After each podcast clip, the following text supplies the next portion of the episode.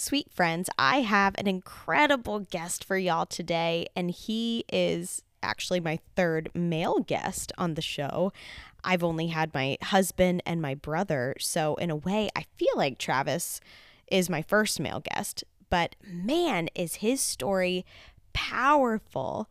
Travis Sackett is the author of My Life with Karma, a memoir about his life and struggle with addiction and how he overcame so many obstacles to become successful in his recovery and how he found salvation.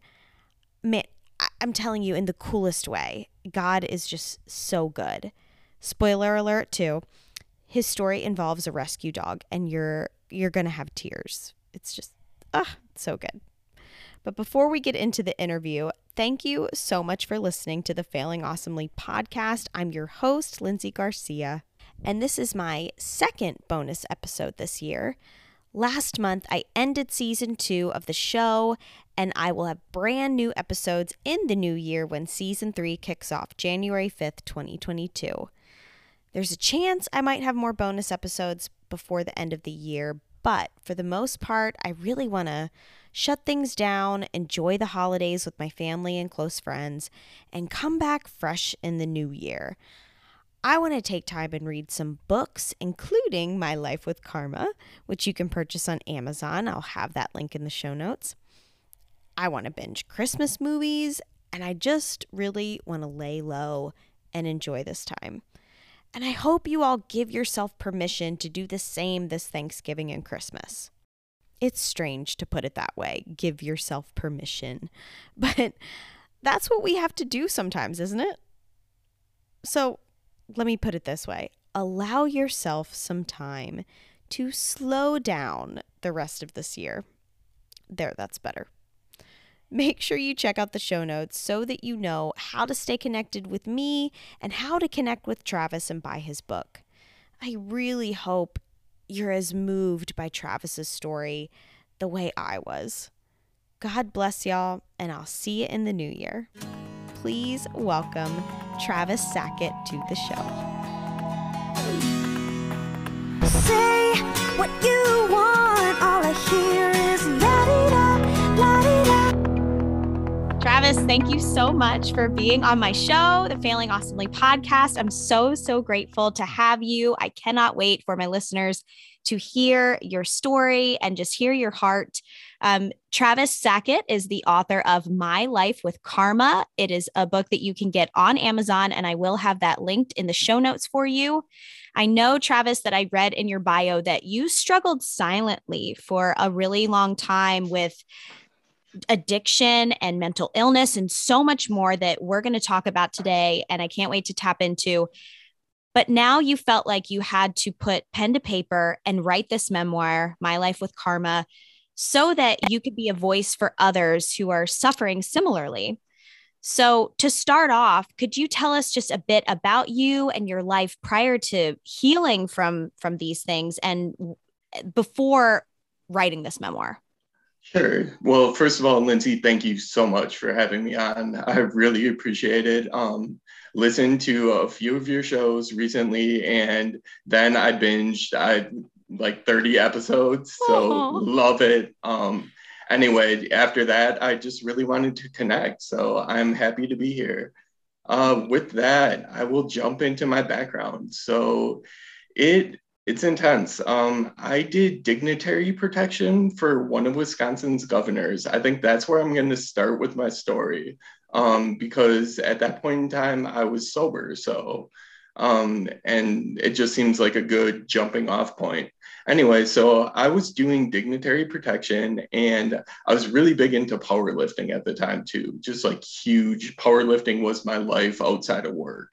Um, and So I was doing that, and I had qualified for, first of all, a regional powerlifting tournament.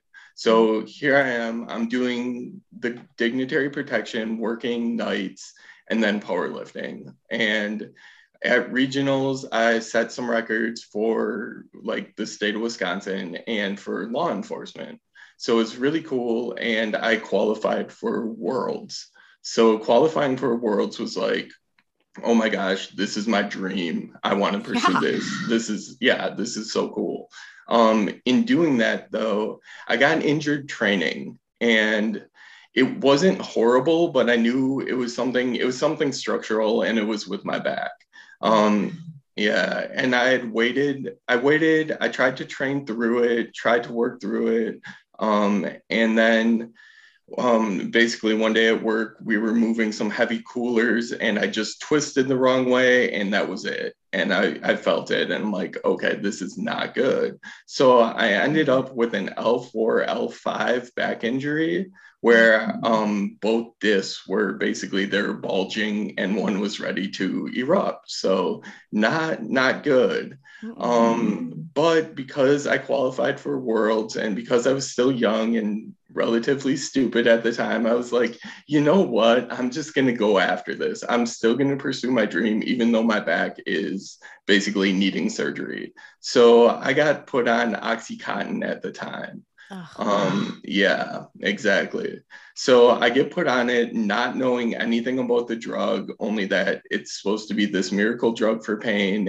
And okay, great. So I'm like, I'll, I'll take it. So I got thirty days at first.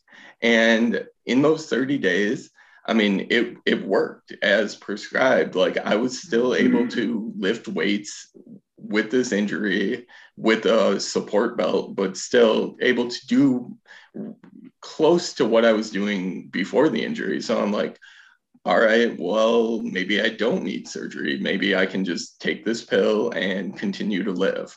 And that's what I did.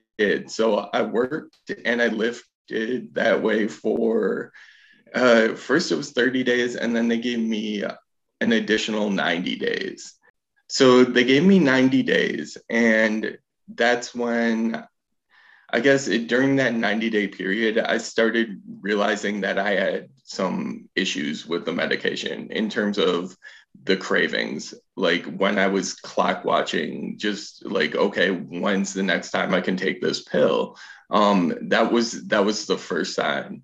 The second sign too was I was with the wife that I had I, with the wife that I was with at the time, um, I was not honest with her about the medication and about how often I was taking it, what I was doing on it. Like, I, I was just lying about everything. So that was another huge red flag. Like, okay, I can't be honest with people about this, and I'm having cravings. Um, so after ninety days of getting into this relationship with this medication, um, the doctor that I'm going to says, hey, Travis, we're going to have to cut you off. Like, you either you need to have surgery, or you basically, we need to put you on something like a Tylenol three, you know, um, we're going to cut you off. And to me at that point in time, I didn't realize how much that really meant. Um, I, I think I was just like, okay, so I'm going to get cut off. Not a big deal. I'll be able to handle this. And I couldn't handle it.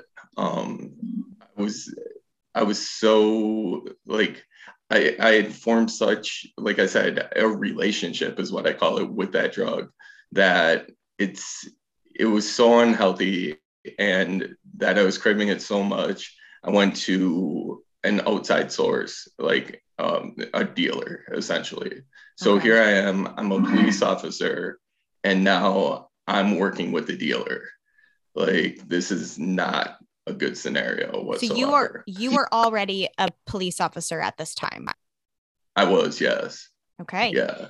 So. And when you were cut off from it, did you feel, was it, was the intense pain of the injury what made it really difficult, or it was the addiction? Like, it was, were you experiencing withdrawal, ha- only having had it for what, one hundred twenty days about? Yeah. So it was, it was a bit of both, to be honest. Like, psychologically, I mean, I was hooked. Like, I, I was as deep as I could be in it. And it was, I, I couldn't get myself out of those cycles, like, of thinking. Like, I just couldn't break it. Um, and then physically, all of a sudden I went from not feeling anything to now I'm feeling everything. And I I wouldn't say, because I I went through withdrawals later on in my life, so I wouldn't say I was withdrawing, but I definitely had some signs of like, okay, there there could be, I guess, withdrawal here if I were to continue to use the drug. Okay, I understand. Yeah. Okay, okay. So moving forward, so you you started going to a dealer. How? I mean, how did you obtain a dealer, and how did you kind of keep that quiet? What what was the next cycle like for you in this in this relationship? It was it was all facades and all lies, to be completely honest. Um, it because I couldn't be, I had to be one way at work, obviously. I had to be another completely different way when I was at home with my wife. And then I had to be a completely different person with the dealer who, and you asked how, okay, how I, a relationship with the dealer. So it was actually someone that I was working out with at the gym from time to time, who I then had found out that he was dealing some different things like marijuana, things like that. Nothing, anything real, I guess, A, a class-wise, like nothing that would really like ring big alarm bells, but mm-hmm. he said he could get scripts in terms of prescription meds, and that's what I was interested in. Um, and I, so I'm not sure how he was obtaining those. I know eventually um, I ended up getting vet grade stuff from him that was being brought in from Canada.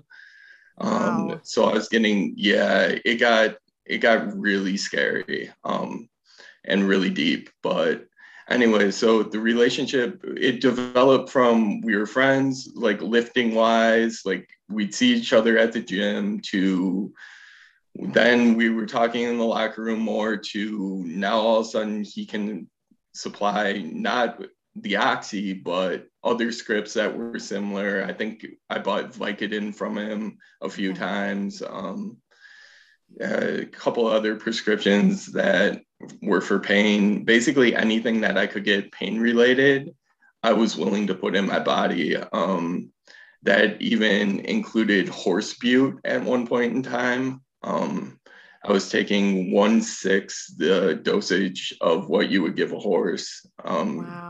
While I was powerlifting. I know, right? So it just, it got that bad. At the time, did you think it was somewhat innocent because you were trying to manage your pain? Um, I, I think, and not necessarily innocent, but I think it started off as an innocent relationship. And I looked at it like, okay, well, this this drug can't be that bad if it's coming from my doctor. Like, true. It just, so where it got funky and where things really went bad, like I kind of alluded to before, was where I couldn't be honest about how I was taking it or when I was taking it. And how often, like, those are all huge flags. And those were all those things where all of a sudden, like, I was lying to protect a relationship with a drug over any other relationship I had. Yeah. So you, you knew that pretty, pretty quickly into the relationship with the drugs. Yes, definitely. So then how did that affect your job? How did that start to start to affect that? Because I know that you talk a little bit in your memoir about being a police officer, and then you you dive into some of the struggles with, I mean, I haven't read the story, so could you explain that part a little bit? Well, I talk about a lot when it comes to even police culture and how hard it was to try to open up to anyone else, anyone I worked with. It was just, it felt impossible because I'm like, okay, instantly I'm going to be judged. So there, like, there was that stigma. And then too, as soon as I started acting criminally and working with a dealer, all of a sudden I'm, now I'm the problem. I'm the bad guy, so to say. So it really, at first it was just all relationships kind of eroded. Like, I I stopped talking to people. I really just kind of isolated. Um, actually, not kind of isolated. I really isolated. Um, it was just, I just pulled back from everything and everybody. And like, to be completely honest, no one really reached out.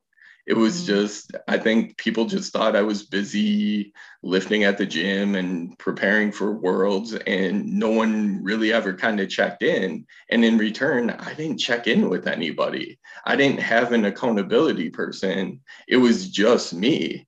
And like, my accountability was, well, I'm still going to work. I'm still maintaining a job. So I looked at it like, well, I'm still putting checks in enough boxes that I'm functioning. I just have this hidden relationship with this drug I can't tell anyone about, and a dealer, you know what I mean? And the list just started to build on the other side.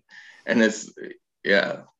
I, Go ahead. No, I love that you talk about it in that way, because that it, this is, this is the silent addiction.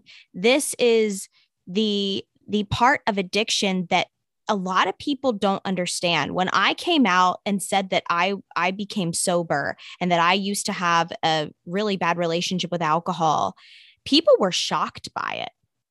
And I'm like, I was still functioning. I was still able to be a mom, be a, a wife, take care of the home, you know, do the things that I needed to do, maybe not as well as I do now, of course, but I was still functioning. And I think that that is what's so hard for some people that are in our lives. It's, it's like, unless something completely explodes in our life and we get a D U I or we get caught, or, you know, if something like that happens, people, people just don't see it and they don't understand it. And I, I love that you shared that part of your story, because I've shared so much, you know, related to alcoholism, but not um, drug abuse or addiction, because I just haven't had anybody like you on yet. And I think it's so important to have this conversation, because we just don't know. And I hope that, and I, I just, I know that somebody is going to hear this that needs to hear it, because we tend to think when we are addicts and when we are in deep in the addiction, that if we're functioning, then maybe we aren't addicts. Maybe we're doing okay. Maybe that this is, even though we see all the red flags, maybe this isn't as bad as we think it is. And that's a lie we tell ourselves. Oh, it totally is. And you hit it right on the head. When you say, okay, so we see the red flags, but we don't pay attention to them, because at, at some point we can still justify, well, I'm functioning and I'm doing A, B, C, and D. And that's really just, it's not enough to be able to make that distinction. It, you can't make it on that. And if you're doing that, I think that may be a time where you need to question yourself and really stop and think, like, okay, why why am I telling myself this narrative? And is this the truth, or is this something that I've kind of concocted in my head to protect something else? Yeah, so. one hundred percent. So fast forwarding a little bit, when did things start to implode? Like, when obviously you are sober now, you've written this book, you've had a lot of other things happen in between. So what was the shift? The shift was when I could no longer afford to pay a mortgage and to pay for an addiction. Wow. Um, that's, and I began stealing. So I was still, I wasn't, I was actually in a different position, still working for a different police department at the time, only a, in an unsworn position. So I wasn't technically a police officer anymore, but I was still affiliated with the police department, and I began stealing to support my addiction. Um, it started with credit card information, and it basically, well, it ended with credit card information too, because I was not a good criminal at all. Um, just horrible. Like I, you know, yeah, I laugh about it too, because I'm like, wow. Like, I, but it really goes to show how desperate I was, yeah. Because I was doing things that were morally and polarly opposite of what I would normally do. And yet, I'm trying to make these things work just so that I can take a pill. Like, it's, it's crazy. Like, and when you look at it that simply, it's just like, yes, that is sheer insanity. But anyway, so really what happened was I couldn't afford to do both anymore. And so I stole and I stole more. And eventually one day I got caught. Um, and I didn't get caught in the act. I got caught at work. So I got called into a lieutenant's office, and there was a detective and two police officers waiting for me. And that's that's basically when things hit hit one rock bottom in my life. So So what what happened in that meeting when you got pulled in, and what were the consequences? Okay, so immediately I, well, they threw down like the thickest police file that I think I've ever seen. And they're like, okay, well, this is what we know about you. This is, you know, what we have. And they wanted me to talk, and I refused to talk without an attorney, which, just because I knew I had to protect myself. I'm like, I'm in no position to say anything anyway. Um, so uh, after that, they basically said, well, you're being arrested for um, false representation and misdemeanor theft. And they had, well, fourteen total counts, because each time I did it, it had two counts, one theft and one false representation. Oh, wow. So, I didn't realize that. Yeah. So I've racked up quite the counts very quickly. Um, and so that's what I was arrested for. And what I remember most from that day was not really what necessarily being arrested or anything like that, but when I got taken out of the police station, just like the looks from the other officers, it was like, I never felt lower than that, because it's like, just, I mean, having, having been on the other side of it, like, I definitely think some of them looked at, like, I betrayed the badge. And it was a very, it, like, it still bothers me today. It still sticks with me, just, just those, those glances. Um, yeah. And that must have been hard too, because, and I, I didn't, I wasn't going to get into this yet, but I feel like this is a really good segue to ask about this, because one of the topics that you talk about in your book is the power of empathy in changing perceptions. And I'm sure that the way that the other officers, your, you know, the, the, the men and women that you worked with, looking at you in a different way and not fully knowing your story was so hard, because I really feel like so many people in this world have an addiction. Maybe everybody has an addiction. I don't know that I can say that, but addicted to something. Some things are illegal, some things aren't illegal, um, but everybody has the capacity, I think, to become addicted to something. And it's really hard to have empathy when your story is just different from somebody else's. And I think that's, I, oh, go ahead. No, no, go ahead. No, I was going to say, I think once again, you hit it on the head. Like, that's so true, because so often we're, because we live our own stories every day. So we're caught in the cycles. I mean, you of being a mama, you of doing your thing. I mean, it's just, you get in these cycles. And so that's what you see repeatedly in front of you. So all of a sudden you see something opposite of that, and it's hard to relate. Like, I totally get it, but that doesn't mean we can't be empathetic toward it. Like, it may not, it, it may feel so foreign to try to relate to someone in that position, but the way I look at it was, I never wanted to become an addict. Like, I never sat down and said, look, this is what I want out of life. This is my goal. Let, let me go after this. Right? Yeah. Yeah. No one ever sets out wanting this path. Like, ah, you know, I think an addict, that's, that's what I want to do. That's pretty much, that would be a really, really good success uh, rate for me. You know, that'd be something I'd be proud of. No, nobody ever goes into it thinking that. Exactly. Exactly. And, and like the way I, I think from that is, so if I didn't want this, yet this is the path that I ended up going down, then what is going on with someone else? Like, what is their path and where are they on that path?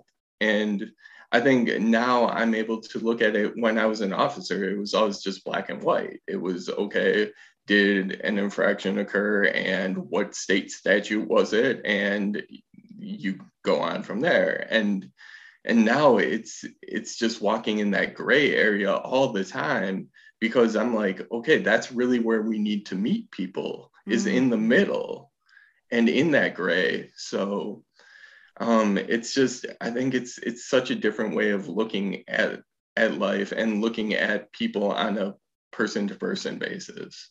Absolutely. I love that you said that, man.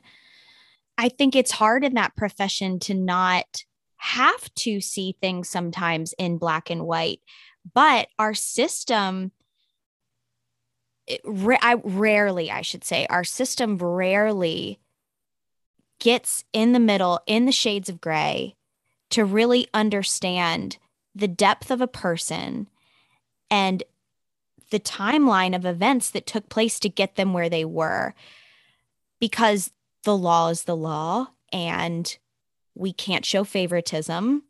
And although I, I get that there, there needs to be more people like you out there trying to advocate and give a voice to people who never saw their life ending up this way. They're not bad people.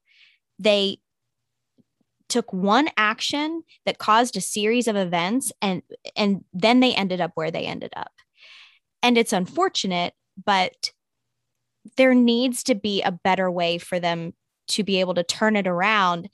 And I can see that you have. So you were arrested. What what happened then? Were you in jail for a certain period of time, or or what did that look like? Okay, so I'm going to fast forward a little bit. I will give you I will give you that answer, though. So I was in jail. Um, I served about ninety days in jail in the same county that I used to be an officer in. So it was definitely not a cakewalk by any means. Um, pretty much had to, once again, put on a facade and hide who I was, hide what I used to do. Um, Fortunately, in the time between like court and everything, I had a different job. So I was able to say I was a server at a restaurant instead of saying, oh, yeah, I'm a police officer, or was. Um, yeah. But anyway, so fast forward, I got sober once and I was doing well. Um, sober for about a year. So I got into grad school and I was going to be a community counselor. That was my goal. Um, started grad school, did well, um, got through two semesters, had a solid G P A, and things were going well. And then basically I relapsed. Um, it, and it wasn't, it wasn't a relapse that I saw coming. It was, I... I more or less felt like I was riding this high in life, and then I was riding a bigger high in life. And it was hard to explain at the time. I couldn't really put like put a pin in it. I couldn't really tell you what it was. Um, eventually, I'll, I'll just say I was diagnosed um, bipolar. So It, it it eventually made sense to me. But at the time, I had no idea that I was going into like a state of mania. So I hadn't slept for almost two days. And this, this was like, yeah, it was horrible. So I hadn't slept for almost two days. And Uh, I had been working on like some wood project or something in my garage, and then decided just on a whim that I was going to go out. So I ended up going out um, about a, a mile away from my house to a bar that I passed a thousand times before, and went and decided that, okay, well, as long as I don't use like any hard drugs, if I just drink, it will be okay. Mm-hmm. Well, one drink became four drinks, and then four became eight. And before I knew it, it was bar close.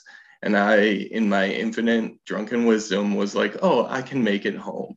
So I got in my car and tried to drive the mile home. Um, coming into my neighborhood on the last turn, I ended up crashing my car into the curb. Mm-hmm. So not... not great, but definitely not horrible. I mean, I didn't hurt anyone, which was a blessing, to be honest. I mean, thank God for that. Yes. And the only thing I hurt was a car. So it's like, okay. So I got out of the vehicle, looked at the damage, tried to drive the car off the curb, and was like, yeah, this is not going anywhere.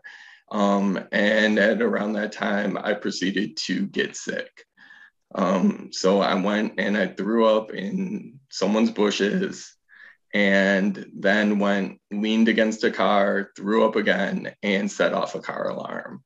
So now I have a car alarm going off. My car pitched up on the curb, and a neighbor that is irate coming outside, and rightfully so. I mean, what am I doing? I'm a complete mess. And so I hear this guy yelling and screaming. I try to run and hide behind a vehicle, which I'm a big dude. I'm over six feet, two hundred twenty pounds. Hiding is not a good option for no. me. But once, once again, I'm intoxicated. So I'm like, okay. Then I proceeded to open the car door of the vehicle I was hiding behind and try to hide in the front seat. At that point in time, the individual saw me, came over, and started screaming profanities at me to get out of the car. So I, at first, locked the doors, was like, I'm not getting out of the car. And eventually the guy seemed to calm down a bit, and I'm like, okay, I'll get out. I tried to explain, look, I'm drunk, I live up the street, whatever. Um, he was not having my explanation. Um, apparently at the time, according to the police report, it said I lunged at him. I think I took a drunken stumble because I was not trying to fight whatsoever. Mm-hmm. And he proceeded to hit me with a Meg Light, um, one of the oh. big giant Meg Light flashlights. Oh so, my goodness. um, yeah, so I actually, uh, fractured my skull in three different places. Um, I oh had, yeah, I had air that reached my brain cavity. So I had to be, and I had a broken nose. Like it was, it was really bad. Um, wow. um, I could have died, and it was all over being drunk and stupid. So basically, um, the police were called. I was then rushed to one hospital. Once they saw the extent of my injuries at that hospital, I was taken to a second hospital. And the next day I um, had, well, two surgeries, one to repair my skull, and then another one to expel the air from my brain cavity. So, so wow, yeah, Travis. so I, right? Yeah. So I suffered a traumatic brain injury that night, um, which I still... I still suffer the effects from. I, I'm actually, I'm fully disabled. Like I, I can still use my limbs, but in terms of like being disabled, I have no short-term memory. So wow. I'll remember like, yeah, I'll remember we talked tonight, but I won't remember about what. Like you could ask me the same question in like five minutes and I'd have no idea that I already answered that question. Oh my goodness. So, yeah. Now, I don't, I don't want to interrupt you, but I do want to ask, was this the first, so was this the first occurrence in your relapse? Like you made the decision to go to the bar, and this all happened in that first night. And before that, you had been sober for what you said, about a year? Yeah, it was just, it was like a year and a month, I believe, like wow. to the day. Yeah. And one, one decision and led this, to all that. All of this happened. Yeah. Oh my goodness. Wow. Yeah. And then too, I was on, so I was on probation at the time from my thefts. So then my probation got revoked while I was in the hospital. Um, so I was given two days to recover. And then I immediately went from the hospital to Dane County Jail. And at the jail, they don't have medical. They're, it's not big enough. They don't have a medical wing. So they put me into segregation, which in the jails is a, the same as their solitary confinement. So I went from the hospital to solitary confinement. Oh and I spent the, yeah. And I spent the next seven days um, in solitary trying to recover until I was deemed fit for general population from, for the jail.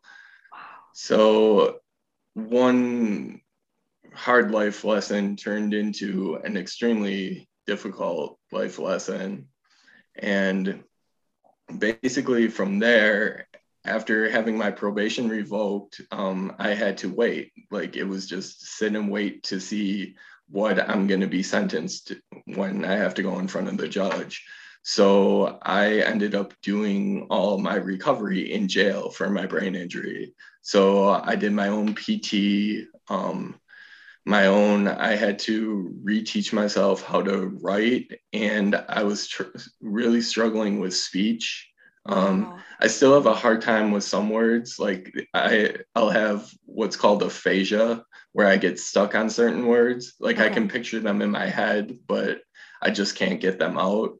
Um, but anyway, so I had to basically reteach myself all the, all the basics. Um, and that's, to be honest with you too, that's when I found God in my life. Mm. Um, when I was at the absolute lowest of lows, because one of the only books on the jail cart at the time was the Bible. Mm. So I ended up, I took the Bible, not even necessarily intending on reading it, but just like using it to help me write out letters and like kind of trace them, different things. And I ended up, that's where I started reading the Bible, was in jail. So that chokes me up and also lifts my spirit to no end. Wow, Travis. Um, number one, I have to say the fact that you had to do your own P T, that is incredible, and just shows what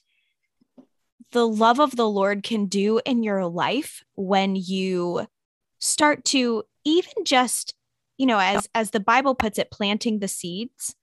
That's kind of, even though it wasn't really intentionally looking for faith, it was to help you with words and, and reading and writing and speaking again, and, and all of that. Um, but I, that's just such a powerful story of redemption right there, even when you were in the thick of it. And I just, I love that so much. Um, and another thing that I wanted to touch on too, as far as your relapse, especially since you had talked about being diagnosed with bipolar, but you didn't, you still didn't know at the time that all this happened? No, I actually didn't know, like, until a few years ago, to be okay. like about, I think four years ago, I received my diagnoses. Okay. So yeah, it was, and, and all this occurred like, well, around ten years ago. Okay. So that's, yeah. So timeline wise, that's what we're looking at. So there was like another six years in there where I, I wasn't diagnosed. And basically, I think a lot of it was, it was hard, especially after the head injury, um, because there were so many new normals that like, it was like, okay, I would reach one threshold and then be told, well, for example, okay, so you've got your speech back, you've got writing back, but you're not going to get, let's say, memory back. And then it would be like, okay, well, I want to challenge that. I want to see, God willing, can I, what can I do? Can I do these brain games? What can I do elasticity wise to try to overcome that? But that's, it, I kept feeling like it was hurdle after hurdle after hurdle. Yeah. And like where things finally got easier was when I finally met the wife that I'm married to now. Um, Aww. And yeah, because she was really kind of willing to look at the whole person and work with me on the level that like I needed, because I needed someone else in my life. And aside from, well, the book is My Life with Karma, because the only thing that I had for so long was a dog named Karma. Um, so until my wife came along, it was just me and Karma. And I would tell, like, I would tell Karma the tales that I'm telling you now, because that was my companion. So anyway, like it, my life really didn't start to get easier until I met Vanessa. And Aww. With meeting Vanessa too, I was, then I was truly introduced to the Lord. Um, because for example, her idea of a fun Friday night is Bible study with her sisters, which is awesome. I, I am not, her. Yeah, I know, right? That's what she said when I listened to a few of your podcasts. She's like, "Oh my God, I love her," oh, and I'm like, "Yeah, I, I I've can got tell, to, so. I've got to meet her. I've got to meet her." Yeah, for sure. Oh. So she's amazing, just an amazing woman, and really like helped me in terms of building a an actual relationship with God, where I didn't even think that would ever be possible. And she's like, no, you have no idea. Like, you are just limiting yourself, like, to what is infinite possibilities, because it's God. Like, and she always tells me, don't put a cap on what God can do, because Ooh. I'm very, like, realistic. I'm always like, okay, what can I see? What can I touch? What is tangible? Where she's like, you have to have faith. And that's, for me, that's the biggest thing, is just growing in that faith. Yeah. I think we're going to have to have a part two with Vanessa. that's, that's fair. I think so. That would be amazing. We're going to have to set that up for sure. Sounds good. So let's, let's go back a little bit though. How did Karma come in your life? So Karma, in the midst of actually me being an addict, um, through my dealer at the time, said he knew I liked dogs. And one of our conversations at the gym was, hey, I I see this dog, and it's, it's I think it's a pit bull. It's something like that. I know you love, you know, like pitties. And I'm like, yeah, okay.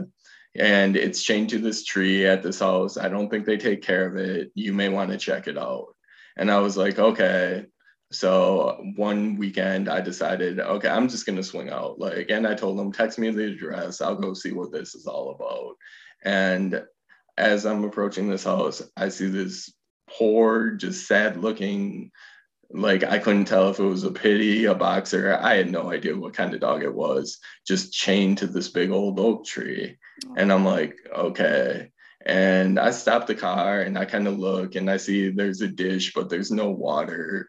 There's, you know, the dog has nothing, and it's like severely underweight, just horribly emancipated, and just not, not, I mean, I mean, emaciated, sorry, not emancipated, emaciated, but just, just in, in the worst shape.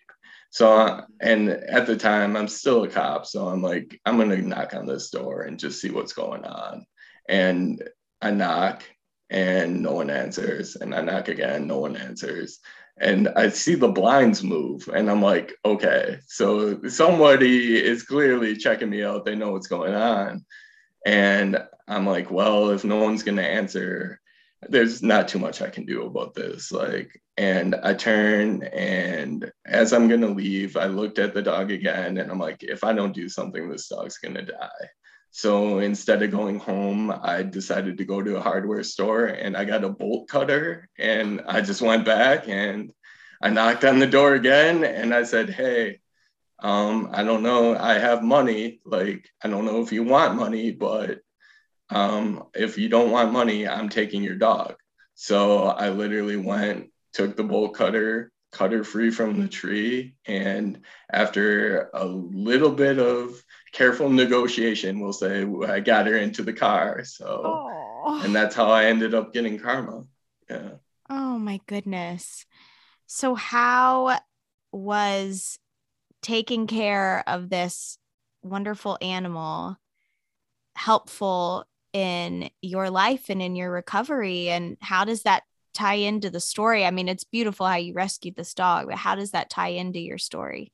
That's such an awesome question, because it made me care about something other than myself, like, to be completely honest. And it got me out of that cycle of just thinking about me and my needs. And finally, like, and two, it stopped thinking about a drug on top of it, because she needed so much work. Like Karma, she came with, I mean, there was no instruction manual. I had no idea what I was going to do with a rescue dog. But, um, you know, I figured it out. And I think the biggest thing was just getting outside of my own head and out of my own way. And finally, like I said, caring for something more than than just me. Yeah. Wow. Oh my goodness. That is so, so amazing. I, gosh, I just love your story. And I'm so thankful that we connected Um, on Instagram. And man, sometimes, you know, I have lately been really struggling with social media, and because there's so much good that can come out of it, but there's a lot of bad that, and negativity oh, that yeah. can come, come out of it too, and come from it. And I'm, I'm kind of teetering on that line of not really loving social media right now, but you and I connected on there very recently, and I just know that God was in that, because he, he, your story needs to be told. And I just, I cannot wait to share your story and for people to buy your book. And I'm going to buy your book. I can't wait to read it. I am so happy to know you, Travis. And thank you so much for being on here.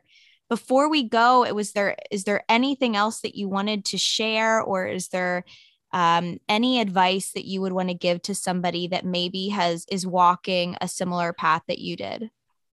I think the biggest thing is that nobody ever recovers alone.